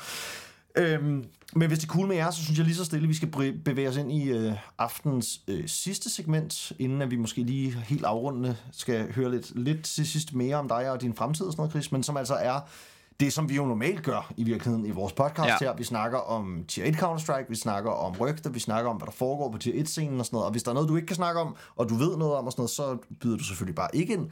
Men hvis der er noget, så vil vi jo selvfølgelig, når vi nu har muligheden for også at få øh, dine pointer og dine holdninger, super gerne høre, hvad der foregår. Først og fremmest, så øh, kan det være, at vi skal snakke en lille smule om den update, der har været her for nylig. I, lige i begyndelsen af weekenden kom der en, Mm. en ny update, som efter sine skulle have ændret sådan Subtext-systemet ret markant. Jeg har ikke selv sådan rigtig fået lov til at stifte bekendtskab med den, men, men jeg kunne godt tænke mig at høre jer, hvad I, øh, hvordan I oplever den, når I, når I har spillet den, øh, den nye update. Altså Chris, vil du ikke, fordi jeg har ikke spillet så meget på den, øh, og jeg Ja. ved, at der er nogen, der har snakket meget om, at øh, det er de her sprays jo, bare lige for at sige, at der skulle være noget med noget sprays, og at dine tracers, altså de her skud, du kan se i luften, skulle følge mere sådan med det, du kender fra før, og at man kan regne med, at de tracers, man ser i luften, de, de matcher. Du må jo have spillet, som du siger, nok for meget, så du må være den, der bedst kan mærke, om det her det har hjulpet. Jamen, øh, jeg synes bestemt, det har hjulpet. Altså det med tracersne øh, gør en kæmpe forskel, og noget, som jeg synes førhen, da det var, øh, gjorde, at det føltes mere akavet, end det egentlig var at spray, øh, kan man sige på en eller anden måde. Øh, på grund af øjetesten snyder dig lidt, øh, når det er. Og det synes jeg er rart, at de har rettet op på det. Det kan jeg mærke i mit eget spil, at det er noget, der ligesom gør, at jeg føler mig mere komfortabel på en eller anden måde, når jeg går i en spirituel, end jeg gjorde førhen. Øhm, og det er egentlig noget, som man kan sige det, jeg, jeg føler, at, øh, der selvfølgelig skulle have været fra starten af, men det er Mm. rart, at de retter op på sådan nogle ting nu her, fordi at det gør virkelig en stor forskel, og det er noget af det, som gør hele gameplayet meget bedre, øh, og giver en meget bedre oplevelse. Fedt. Jamen, det, altså, det, det, det tænker jeg også er, det der også er mange af de pros, der ligesom har sagt, at det skulle være blevet bedre. Øh, og jeg ved ikke, om der er så meget mere at, at røre ved ved den nyhed, andet end at nu, nu sagde du lige det der med, at det kunne have været der fra start, øh, og, og det kunne måske være meget spændende bare lige kort at høre, altså sådan CS2 generelt, inden vi, inden vi går videre. Altså, hvad er din opfattelse sådan af det? Det er jo også et spil, der skifter lige midt i din sådan upcoming tid, ikke? Og, og du skal vente til noget nyt, og kan, kan blive kastet helt ud af rytmen og sådan noget der. Altså, hvad er det sådan generelt, du, du tager ud fra CS2 indtil nu? Jamen altså, for et taktisk aspekt, så er jeg positivt overrasket. Jeg synes faktisk, det er en fed øh, tanke, det der med, at øh, der ikke er skyboxes øh, længere. Øh, det gør noget nyt, og, og øh, også det der med, at maps, det, de er blevet ændret lidt på. Selvom nogle af tingene er meget ens, så synes jeg ikke rigtigt, at man kan spille banerne også på grund af smokesene på samme måde, hvilket er rart, og ne- hele den der net-update gør noget fedt ved det. Øh, og det ser jeg egentlig som noget positivt. Øh, jeg synes selvfølgelig, at det er lidt ærgerligt, at det kommer ud, hvor det gør. Jeg synes, der var måske lidt længere undervejs, øh, end hvad man havde regnet med. Øh, med det sagt, så er jeg ikke i tvivl om, at det nok skal blive godt. Øh, jeg er egentlig ikke så bange for, at inden for, nu siger jeg, øh, et halvt år, så har vi nærmest et lige så godt spil, som vi havde før. Øh, man kan sige, nu er der jo sådan en major her i starten allerede næste år, øhm, men på det tidspunkt, så tror jeg altså også allerede, at de har taget, nu siger jeg, de fejl, som man kan sige, der er, eller de store fejl, øh, Mm. som der er lige nu. Øhm, om det kunne være movement, der er lidt med, eller nogle gange det der subtext-system, at der er ligesom om, at den skipper et tick, eller hvad kan man sige, ikke? Øhm, så, men det, det, det tror jeg nok skal komme i sidste ende. Det er jeg ikke så bange for. Jeg ser det egentlig som noget positivt, at vi rykker ind i CS2. Men altså, kan man ikke også sige, at vi i virkeligheden stod med Counter-Strike, som, altså CSGO, som var, altså det var som om, at vi var ved at nå, altså det havde ligesom udfoldet sit fulde Det kunne ikke potentiale gøre på en mere. måde. Vi kunne, ikke ud, og vi Hvor kunne nærmest ikke opdatere det mere. Nu får vi et spil, som måske er 15-20% dårligere end CSGO, men til gengæld er potentialet måske fem gange så stort. Altså, mm. Ja. at, at, altså på en eller anden måde, så, så har jeg det også lidt som om sådan, at det er også lidt, på en måde er vi også lidt nødt til at acceptere det, at for at vores spil kan blive endnu bedre, så er vi nødt til det her trade-off lige nu, med at få et mm. spil, som er lidt dårligere, men som kan blive virkelig, virkelig, virkelig godt på et eller andet tidspunkt. Jamen, Det er vel 100%. et andet sted også det, du siger. Altså, så det synes jeg ikke, jeg god mening. Et skridt frem, eller et skridt tilbage, og, Ja, præcis, det, men det er, også det, jeg, det er også det, jeg hører. Ja. Ja. Altså, det, det er jo bare for ligesom at tale videre, videre ind i det. Noget, jeg, Øhm, må jeg lige spørge ja, om kom, noget? Fordi kom. nu har vi jo lige set uh, Face Clan uh, spille deres, uh, eller vinde deres tredje CS2-turnering. Og du ser nok mere Counter-Strike end os andre. På trods af, at du også spiller meget, kunne jeg forestille mig, at du ser rigtig mange kampe. Har du kigget på Face Clan indtil nu? Altså har du været inde og nørdet dem lidt, eller set deres kampe? Eller sådan, har du tænkt over, hvad der gør det? Er de bare gode? Altså, uh, hvad, hvad er dit take på, at de nu er tilbage på verdens nummer et? Ja, jamen, øh, tænker først og fremmest, så øh, har de jo et par spillere, der er virkelig er nogle grinders. Altså, det, øh, der er virkelig en, på en eller anden måde, må der være en sult for altid at, at ville vinde. Altså, jeg siger, sådan nogen som Robs, dem øh, finder man ikke mange af. Øh, og han er jo uden tvivl lige nu den bedste spiller, der er i verden, når det kommer til CS2. Øh, og på en eller anden måde bare knækket koden lidt øh, med, hvordan man skal gøre. Øh, og jeg tror også, han uden at vide det selvfølgelig, hjælper meget til, når det kommer til, øh, hvad de ligesom prøver kræfter med og nye ting. Øh, jeg synes, de er meget opfindsomme og kreerer mange ting øh, selv. Øh, og det er noget, som jeg både tager inspiration af selvfølgelig, men også noget, jeg lidt kopier og gør til mit eget, ikke? Øhm, så ja, jeg har kigget meget på dem, og jeg, jeg tror ikke, jeg synes ikke, det er tilfældigt på nogen måde, at de er der, hvor de er lige nu. Øhm, og det er faktisk fuldt fortjent, vil jeg sige. Øh, højst sandsynligt. Selvom jeg selvfølgelig ærger mig lidt over, at de vandt nu her. kan Klart, klart. De så spiller mod dit mainhold. Og, og det kan jo så tage os som en lille segue ind i, at vi bliver jo alle sammen kede af, at når nu Face gør det, som de gør det, så er der rygter om, at Twist han skal, skal videre. Men jeg kan jo godt gå og blive lidt små øh, øh, liderlig over, over at høre øh, det lineup som Liquid, de sådan lige så stille er ved at piske sammen, ikke? Øh, og det skal vi jo ikke, jeg behøver, du behøver ikke at sige noget om, hvad du ved, men mere bare, det rygtede Liquid lineup nu også, hvor Skulls er blevet bænket i pain, og, og selvfølgelig Twist skulle være rygtet på vej videre. Det hedder jo Jekinder, Twist, Naf, Cadian og Skulls. Øh, og Skulls som nok den, den, altså den eneste af de spillere, der ikke er proven som en top 20 spiller i verden potentielt, ikke? Og, og en spiller, der så rigtig, rigtig god ud, da Pain de ligesom havde deres, deres lille tid til, til majoren. Det er jo et vanvittigt lineup. Hvad, hvad tænker du om det, Chris? Altså når du hører sådan et, øh, et hold, der er på vej ud øh, i, øh, i, øh, i verden, det kan jo blive crazy. Ja, altså, jeg synes på en eller anden måde, at øh, det er sådan, det er et godt fedt øh, for mange af dem, synes jeg. Øh, jeg synes Liquid, det klædede dem ikke rigtigt, det der med lige pludselig at blive europæiske. Mm. Øh, selvom jeg godt kan forstå, at man var fristet, og, øh, på grund af, nu har jeg ikke den største indsigt, men jeg vil gætte på manglen jo, øh, af talenter for øh, øh, NA, og, og det, det, jeg synes det der med, at man sådan også kigger lidt ud af og finder sådan en som Skulls, hvor jeg sådan en, en som ham, har jeg jo kigget lidt på og tænkt, Mm. okay, han er meget, han virker dygtig, øh, og som du selv siger, øh, de spillede godt Pain der øh, til Majoren, de er faktisk også en, lidt imponeret over deres IGL, ham der Big Zero, han ikke Meget. også øh, fik en chance et eller andet sted, synes han var dygtig, at de spillede godt, øhm, men altså, Ja, jeg, jeg, synes, jeg synes, det er et godt hold, men jeg synes også på, på papiret, det er et meget godt hold. Men jeg synes, der er nogle ting, som jeg vil se som en udfordring. Jeg tror, der er nogle roller, der ikke rigtig går op, øhm, som de selvfølgelig skal finde ud af. Og jeg, og jeg tænker også, der er en eller anden, øh, der skal gå lidt på kompromis. Øh, mm. og ender i at spille noget nyt og tilpasse sig. Øhm, og så på den måde kan man sige, så er det jo meget heldigt, at vi står med et nyt spil, øh, hvor at man på en eller anden måde øh, i forvejen skal være lidt villig til at tilpasse sig. Så det tænker jeg skal blive godt, eller nok skal blive godt, hvis det, det, det ender med.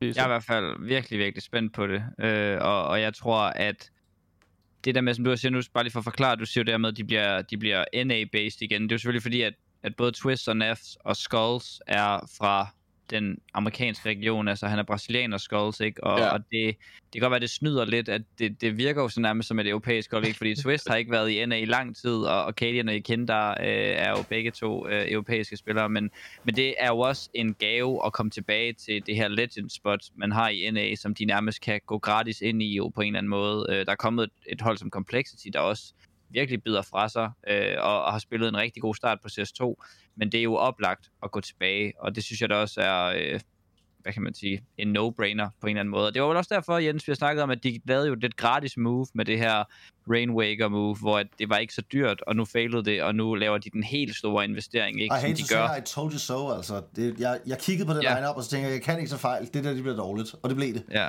Men gjorde altså, men ja, ja, men det er, det er rigtigt, og det er, det er jo, men det skulle heller ikke være første gang, at jeg havde taget fejl ved at sige, det her hold, det kommer til at smadre alle.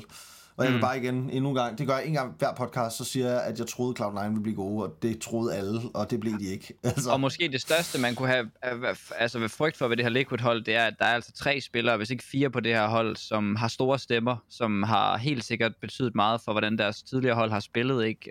Øh, jeg kender Arcadian måske dem, der sådan er allermest toneangivende, hvad man i hvert fald oplever udefra at det også er nogle spillere, der skal spille sammen, ikke? Og vi har været vant til at se Cadian med et hold, hvor at alle lytter til ham. Og hvordan bliver det for ham at spille med nogle spillere, som byder måske, ikke fordi de andre ikke byder ind, men de har måske bare en klar spillestil i deres hoved. De er vant til at spille. Jeg kender har spillet med James, Twist har spillet med Carrigan.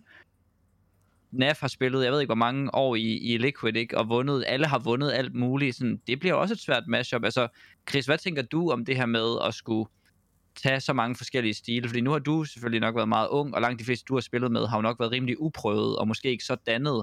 Hvad tror du, kan være nogle, tror du, der kan være en konflikt her, eller er det nemt nok at rette det der til? Mm, jo, det kan der helt bestemt. Øhm, jeg, jeg tror, hvis der er nogen, der skulle løse den opgave, så tror jeg, det er Kaden. Øh, jeg tror virkelig, han er dygtig. Øh, også det der med at, ligesom at få folk med på hans idé og hans vision, øh, når det kommer til ting. Jeg tror, han er en virkelig god holdkammerat. Øh, og en, man øh, godt kan ko- øh, komme til også med andre ting end bare Counter-Strike, mm. når det er. Så jeg tror på den måde, så øh, kan det nok blive godt, når han er der på en eller anden måde. øhm, det er jeg ikke så bange for. Men jeg tror, at det, der kommer til at skulle ske for Liquid side af, det er, at man måske bliver nødt til at give sådan noget tid igen.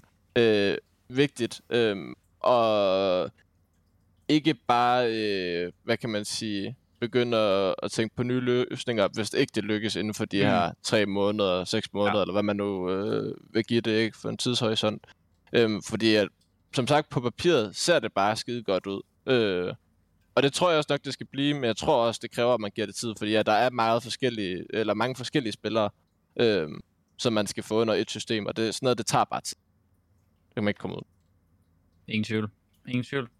Jamen, øh, fedt. Altså, jeg synes jo, det er super fedt at få dit take, bare sådan som, som tier 2 pro, ikke? Og, og som en spiller, der spiller så meget. Øh, jeg synes vi også, vi skal bevæge os en lille smule videre, øh, for der er jo sindssygt mange rygter. Øh, jeg synes jo, en af de spændende nyheder, der også er kommet, er jo, at øh, Røg er kommet tilbage til Prezi, og vi sad lige og snakkede lidt om det, inden at vi gik på. Det var vi jo glade for. Ja, og jeg elsker, at du igen siger tilbage. Det sagde jeg også før. Tilbage til Preezy, som om det sådan... Altså, sådan Ah, ja, nå, altså, ja, ja, Men det, var, ja. det føles som om, han er kommet tilbage til Preezy. Ja, tilbage til Copen Prezi Flames, ikke? Jo. Øh, ja, og det synes jeg, jamen det, det, er, det er jo lang tid, hvor vi har savnet røg, og jeg, hvor jeg har sådan lige haft lidt op igen med, med Messi, der lige skiftede væk fra IGL, og det hjælper også røg en lille smule, men det blev aldrig sådan den der 1-20-rated spiller, han nogle gange var i, i Flames, ikke? og den store stjerne, han var for dem. Jeg, jeg, jeg synes jo, det lugter lidt af, at han bare ikke passede ind, og at jeg glæder mig til at se ham tilbage i nogle danske rammer med Vorborg, med Nikodos og, og, og måske, jeg ved ikke om TMB som Miguel, om, om det bliver godt for ham, men, men også et sted, hvor han måske har en større stemme øh, og, og kan tilpasse tingene lidt bedre omkring sig. Jeg synes, det lugter af, af dejlige ting, og så er det jo bare vildt at se altså Prezi, hvor mange penge har de lige, hvor meget kan de lige investere? Altså det, det er ikke for sjovt det der hold, det har de også hele tiden sagt, at det ikke var. Men altså, Christian, det er jo sådan et sted, hvor nu kan du jo kigge derhen og tænke, det ville, nærmest- det ville være et upgrade at komme derhen lige pludselig. Altså, det er jo, det er jo en, endnu en ny dansk spiller på markedet, som giver plads til, at vi kan få det, det, det åbner jo også op for den her shuffle, der er, fordi jo flere pladser der bliver, jo flere spillere kan rykke, og jo flere pladser kan der også komme til, til de up and coming. Altså sidder du ikke også og fryder dig lidt, når at sådan et hold viser sig, hvad kan man sige, øh, viser, viser økonomi til at kunne opgradere, som de gør?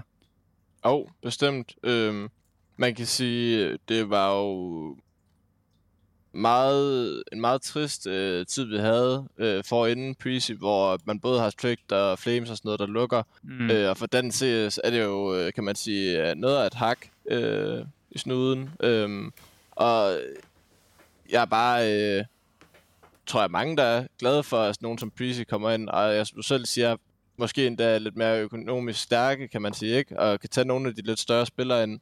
Og, øh, og, og gerne vil kæmpe med op i den der top 30, øh, end, som jeg sagtens synes, de kan med det lineup de har nu. Øh, og egentlig også det lineup de havde før, øh, for den Ja. skyld.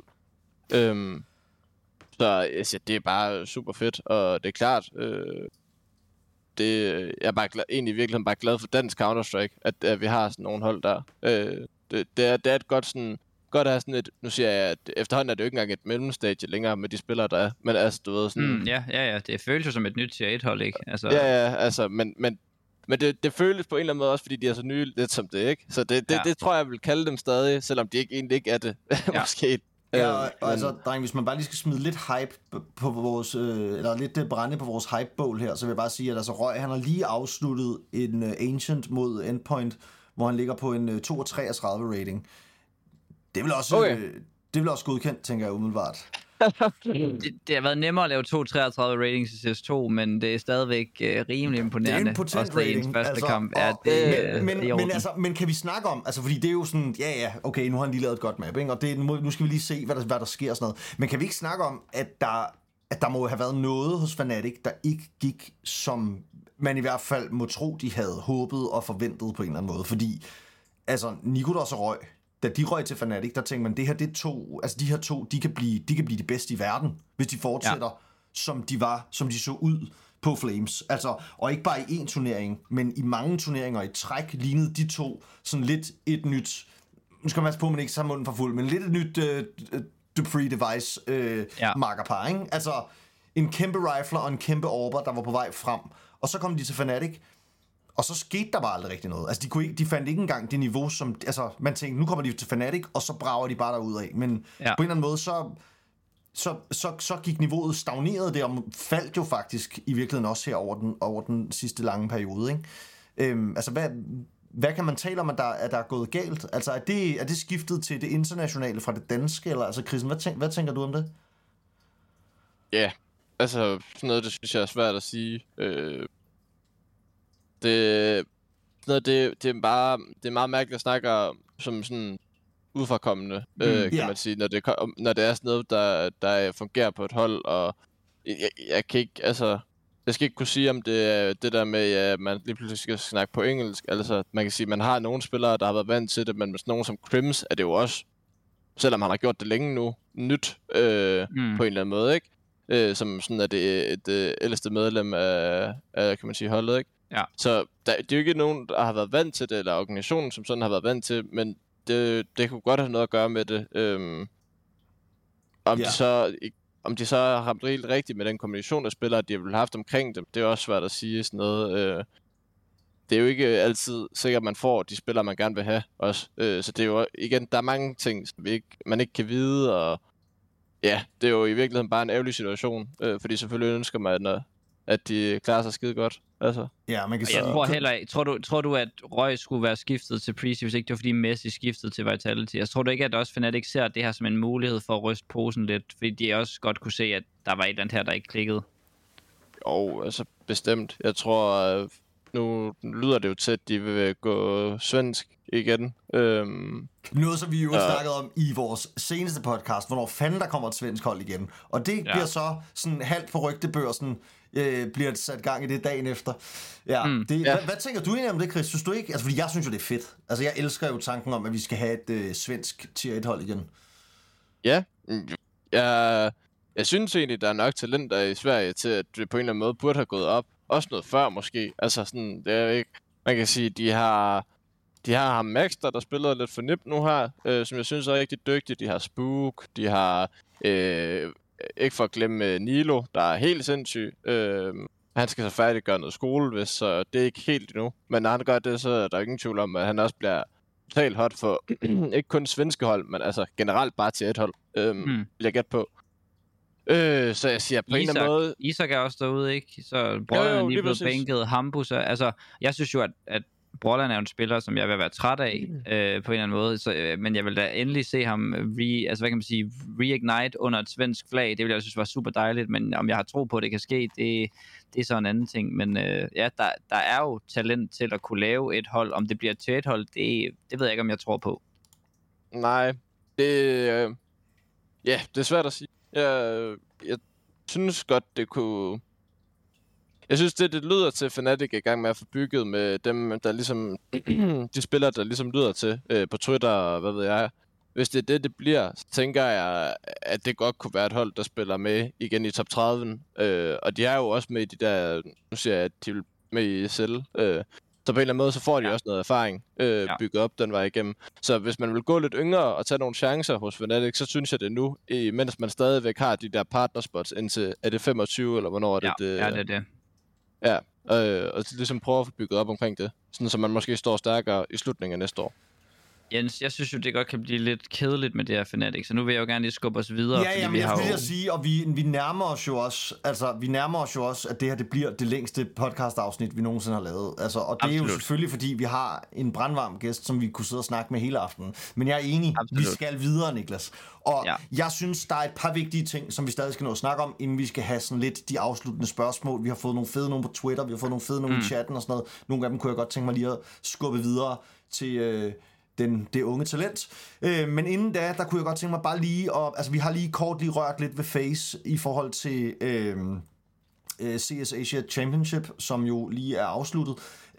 Gutter, hvad, hvad tager I, og måske specielt dig nu, Chris, når nu det er dig, der sidder her i den varme stol, der er med for den turnering? Altså, et Maus-mandskab, som jo igen ser varme ud, tænker jeg, det må være noget, som du som også trods alt Maus-spiller kan, kan tage med dig. Men altså, er der, er der andet, du tager med? Øhm,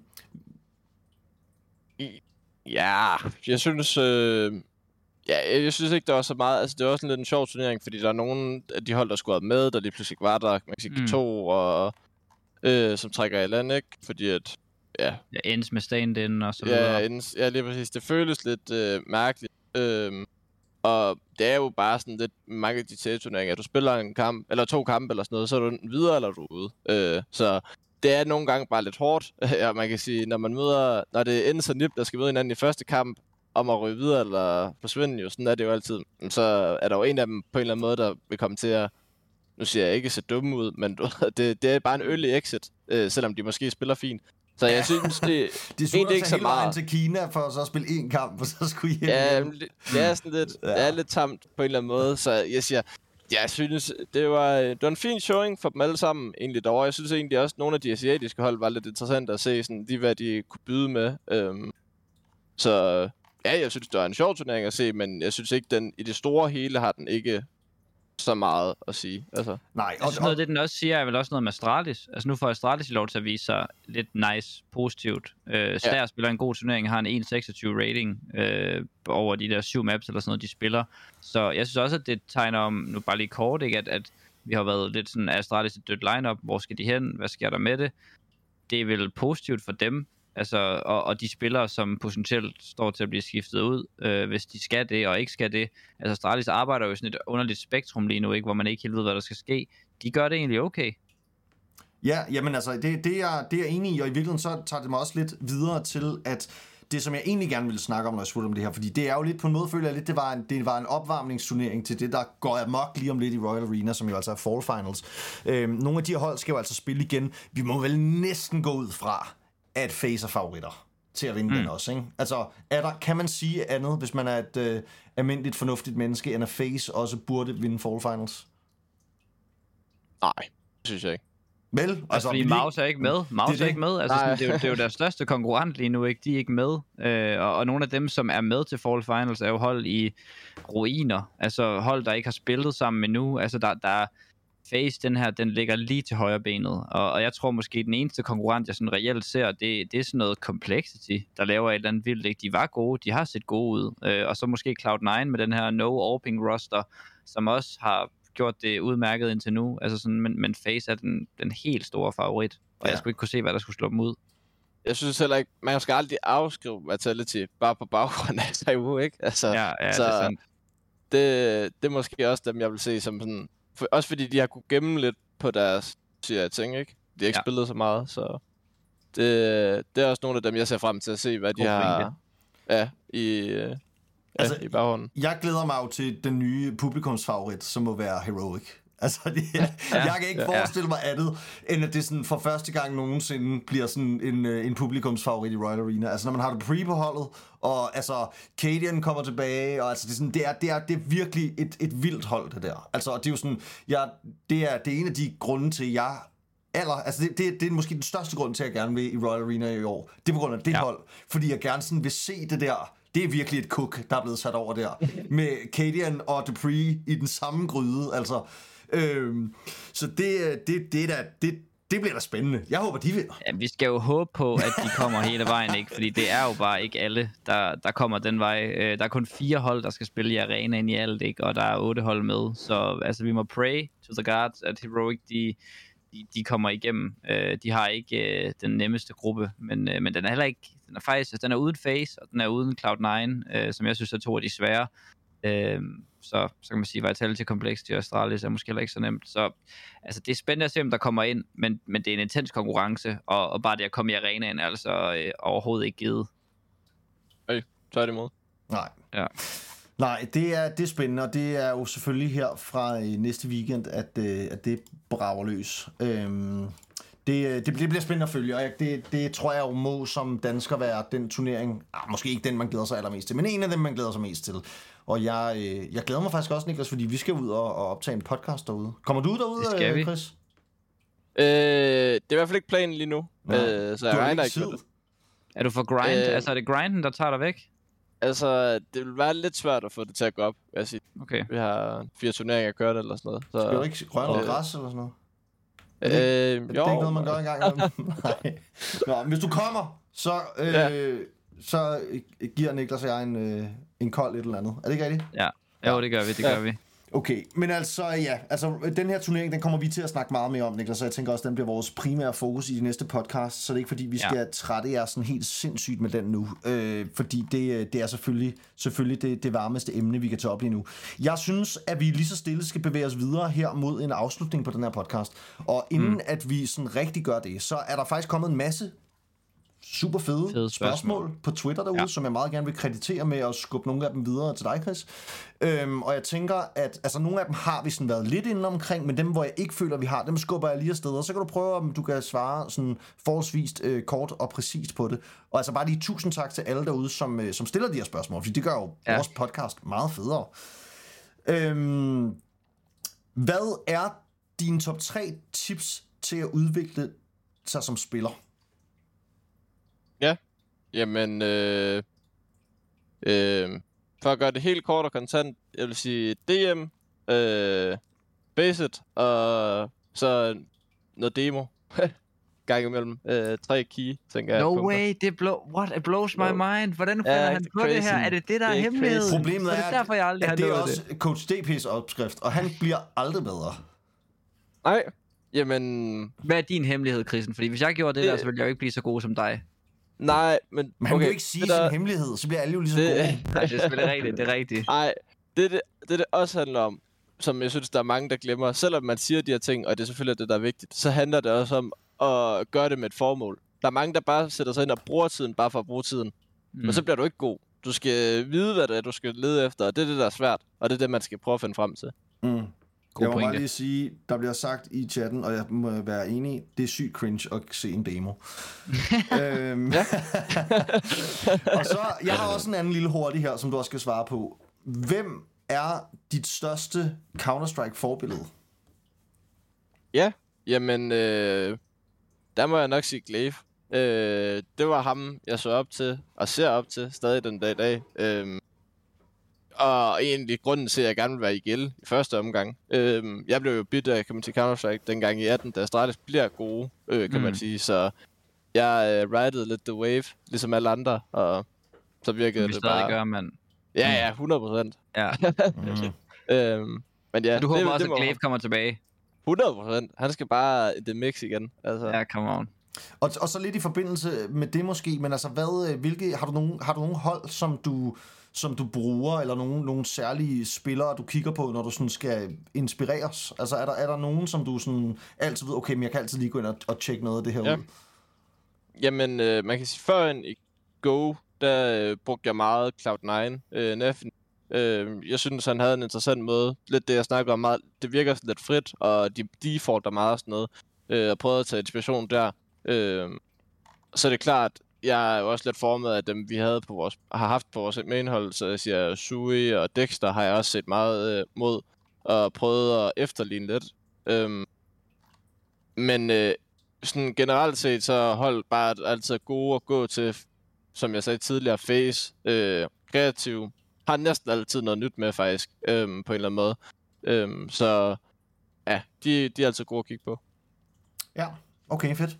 Uh, har, du, har du nogen, Niels? Jeg, har- jeg har flere Altså, jeg, der er jo mega mange gode på Twitter. Ja, det er der. Øh, og jeg Det vil er også bare, jeg vil gerne give lidt credit til dem, der har gjort det, ikke? Så derfor har jeg prøvet at tage en lidt fra hver. Øh, og jeg, jeg, noget af det, der mangler, det er sådan... Christen, du er fuldtidsgamer jo, og du er 17 år gammel. Hvordan ser sådan en dag ud for dig, når, når Ja. den starter? Jamen, øh, jeg står op, spiser, er klar, så videre, så videre. Så øh, når, når jeg ligesom lige har været igennem sådan morgenrutinen, øh, som er meget almindelig, som alle andre, Mm. øh, så øh, Altså, har vi som oftest- og drikker en kold øl? Ja. Ja, lige præcis. Ja, ja. Øhm, det får jeg jo min far til at købe til mig, det er klart. Ja, Øh, selvfølgelig. Klart. Naturligt, Han støtter jo op, jo. Han er jo en Ja, far. det er det. Lige præcis. Ej. Øh, men øh, så, så er det egentlig allerede deromkring, hvor vi er ved at sige træning derefter. Øh, jeg plejer at stå op to timer, en, en og en halv time før vi skal træne. Lige, så er der tid nok til det hele. Også lige at komme ind, lige forberede, hvis jeg skal nå et eller andet øh, kortvejt øh, inden. Så øh, det er sådan cirka sådan, det ser ud. Og så træner vi øh, som oftest minimum fem timer, hvor vi sidder ved computeren, så har vi sådan en time imellem tit. Øh, nu her, hvor der er med CS2, så er det blevet lidt anderledes, hvor der kommer nogle naturlige pauser en gang imellem, hvis man ikke har de samme hold, man træner mod øh, efter kampe. Så på den måde kan man godt nogle gange tillade sig at dræbe den der times pause, man havde før, fordi man hele tiden får, nu siger jeg, et kvarter 10 minutter mellem, øh, når man spiller. Så øh, det, som oftest vil der gå i hvert fald en 6 timer, hvor jeg vil sige, det er træning, øh, og så derefter, så er der egentlig lidt fri leg. Øh, som oftest har vi jo kampe, kan man sige, øh, hele tiden, så min dag, den er jo også, den ændrer sig meget, for, eller fra dag til dag, øh, fordi at jeg bliver nødt til at øh, strukturere den sådan lidt omkring det jo. Øh, så det he- hedder sig, at jeg spiser to timer, før jeg spiller cirka, ude lige at røre mig lidt, sådan bare ud og gå, øh, lige øh, få lidt luft, sådan, øh, og ellers så bare sørge for at få drikket nok og spise nok. Meget basalt, men sådan, mm. de ting er bare virkelig vigtige, øh, for at man kan spille godt. Så øh, Hvad med træning? Ja. Altså, dyrker du, nogen, øh, dyrker du noget sådan hardcore motion af en eller anden art? øh, nej, jeg burde nok. Øh, jamen, altså sådan helt oprigtigt, altså det giver noget. Øh, jeg har haft perioder, hvor jeg gør det, ligesom så mange andre, du ved. Jeg er Mm. for sløj til at holde det kørende. Men når jeg gør det, så, er det, så holder det også bedre, og man kan mærke forskel. Ja. Det er ikke meget, men nogle gange de der dage, når vi, vi har nogle gange oplevet, hvor vi skal spille tre kampe i streg nærmest. Altså Mm. bedste træer, og det er altså hårdt, når du sidder ja. 9 timers Counter-Strike. Bare øh, kør, kør, kør. Øhm, så det, der gør det helt klart et eller andet. Øhm, men ja, det er ikke noget, jeg øh, nej, altid holder ved lige. Så øh, nej. Spændende. Jeg synes, det er, det er jo, det er jo, øh, det lyder jo relativt normalt, kan man sige, og det er jo også igen sådan, Det er jo det, ikke det samme liv som dig, øh, Niklas. Det er jo underligt, jamen, at det er du jo er det. lige så god. Ja, det er det. Det er jo ikke nogen sådan hemmeligheder på, på den måde. Øh, der er også nogen, der har spurgt Chrisen sådan, må, måske lidt mere konkret ned til, når du skal spille en kamp. Ja. Hvad er forberedelsen? Nu siger du, spiser to timer før, for nok vand. Altså, er der nogle sådan nogle ting, du har fået fra din performance coach, der skal du sørge for, du skal drikke det her, du skal gøre sådan her. Altså, er der Ja. nogle ting, sådan, som er lidt mere specifikke? Ja, men altså, vi, øh, det er jo klart, at sådan nogle ting der, det er jo noget, jeg har snakket med ham om. Vi er kommet frem til to timer før. Det plejer at være sådan et godt tidspunkt. Man kan godt slippe afsted med en halv time, hvis der er for eksempel, det er så, øh, altså, punkt, øh, til punkt og prik går vi heller ikke i det. Men Mm. sådan, man prøver at holde det sådan nogenlunde, øh, så hedder det så, øh, siger i hvert fald en halv time DM. Det er ikke ens betydende med, at jeg ikke har spillet resten af dagen, altså, som jeg normalt ville. Så det kan godt være, at jeg har ventet at gøre noget inden det, men øh, sådan, ja, en halv time, siger vi, sådan inden kamp, øh, der sætter jeg mig DM'er lidt, når det er de der online-kampe, går ind for at gøre klar og sådan noget. Øh, og så er det egentlig bare, øh, vi, vi har sådan noget, øh, som vi har prøvet at eksperimentere lidt med, hvor det hedder 555, som er sådan nogle vejrtrækningsøvelser inden kamp, øh, som man kører for at få både ro på nerver, men også bare for nogle gange lige at samle tankerne og sådan lige fornemme sådan, okay, hvad er det egentlig, jeg skal have fokus på? Øh, som jeg nogle gange gør brug af, øh, hvis det kommer til, øh, jeg kan mærke, at nu sidder jeg og bliver lidt rolig, eller øh, nu kan jeg mærke, at nu presser det sig på, og nu kan jeg ikke være i mig selv, eller den Mm, bare mm. spænding, hvad ved jeg ikke? Øh, så det, det er som oftest det, det sådan vil se ud. Ellers så er der ikke noget, der sådan ligger så struktureret. Det synes jeg ikke, jeg gør det godt i. Øhm, så det, jeg tager det også sådan lidt løst nogle gange.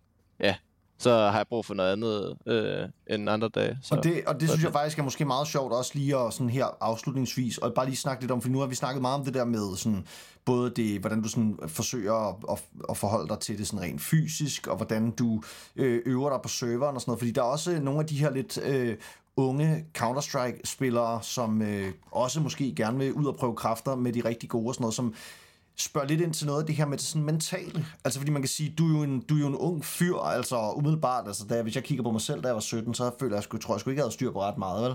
Mm. Øhm, hvordan du ligesom sådan rent, men nu snakker du lidt om vejrtrækningsøvelser for eksempel, men altså, hvordan, hvordan forholder du dig til sådan, inden når du skal spille en kamp? Altså, har du noget, noget særligt, du gør, hvis du enten føler, at du er for meget op at køre, hvis du er for lidt op at køre, hvis du er, altså sådan, føler du, at du skal være et bestemt sted, for du kan præstere, eller tager du det lidt, som det kommer?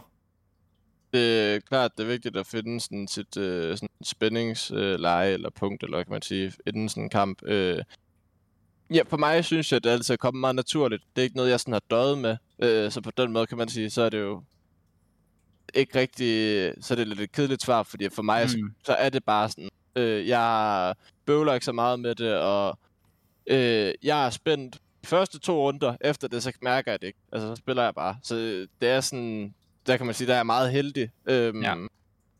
Men altså, det er, det er også bare sådan nogle ting, sådan lidt ligesom at møde uforberedt op i skolen. Hvis jeg ikke har lavet min øh, ancestrat, eller jeg ikke har DM'et inden, men så kan man godt begynde lige pludselig at sidde og blive sådan lidt, uh, skulle jeg have gjort noget mere, du ved. Men så længe jeg føler, at jeg har gjort det, jeg skulle inden, så kan jeg ikke øh, blive rørt, når jeg sidder der sådan inden kamp. Så ved jeg godt, at øh, så, så har jeg gjort det, der ligesom skulle til, for at det i hvert fald på min ende kan blive godt i dag. Øhm, at det så ikke altid lykkes, det er jo sådan, det er. Det er jo sport, kan man sige. Så Fed mentalitet. Ja. Ja. Det synes jeg er stærkt. Totalt fedt. Christian, og nu er vi også øh, nærmer vi os de øh, halvanden time her, og det, øh, det er altså, det ved jeg bare, at der er simpelthen der er nogle lyttere derude nu, der har fået øh, hjertestop af at skulle lytte på os så længe. så tak, fordi du ligesom på en eller anden måde måske har fået dem båret igennem her, så det ikke kun er mig og Niklas, de skal sidde og høre på. Med mindre, at der er et eller andet helt øh, vildt her på faldrebet, som vi har glemt, det kan jeg næsten ikke forestille mig. Men, Det øh, tror jeg ikke. Så tror jeg bare, at vi vil simpelthen lige så stille sige, at det var det. Øh, Det har været en kæmpe tak. fornøjelse, Chris. Ja. Ja. Tak fordi Det er mig, du der har været takker. med os her. Øhm, ej, det er virkelig os, der takker. Og hvis det ikke var fordi, øh, du var så langt væk, så ville jeg give dig en gave. Men det kan mm. jeg desværre ikke. Så du må tage til takke med Ej. vores, øh, vores uforbeholdende øh, taknemmelighed. Øhm, så tak, øh, Chris, fordi at, øh, du havde lyst til det. Jeg håber selvfølgelig også, du har lyst til at være med en anden gang. Tak til alle derude, der har lyttet med, både live her på Twitch og på diverse podcast-tjenester. Husk at del, husk at like, husk at subscribe, havde jeg nær sagt. Det kan man ikke. Jo, det kan man på Tier-app. Hvis man vil donere lidt til vores lille foretagende, så kan man lige hoppe ind på Tier-appen, og så kan man donere tror jeg, 10 kroner eller 5 kroner eller sådan noget per afsnit, lidt alt efter, hvad man har lyst til. Så tusind tak, fordi at I lytter med. Vi ses meget snart til at snakke meget mere om Counter-Strike, om Fall Finals, om rygter og om alt muligt, der rører sig på Jade-scenen. Tak for i dag.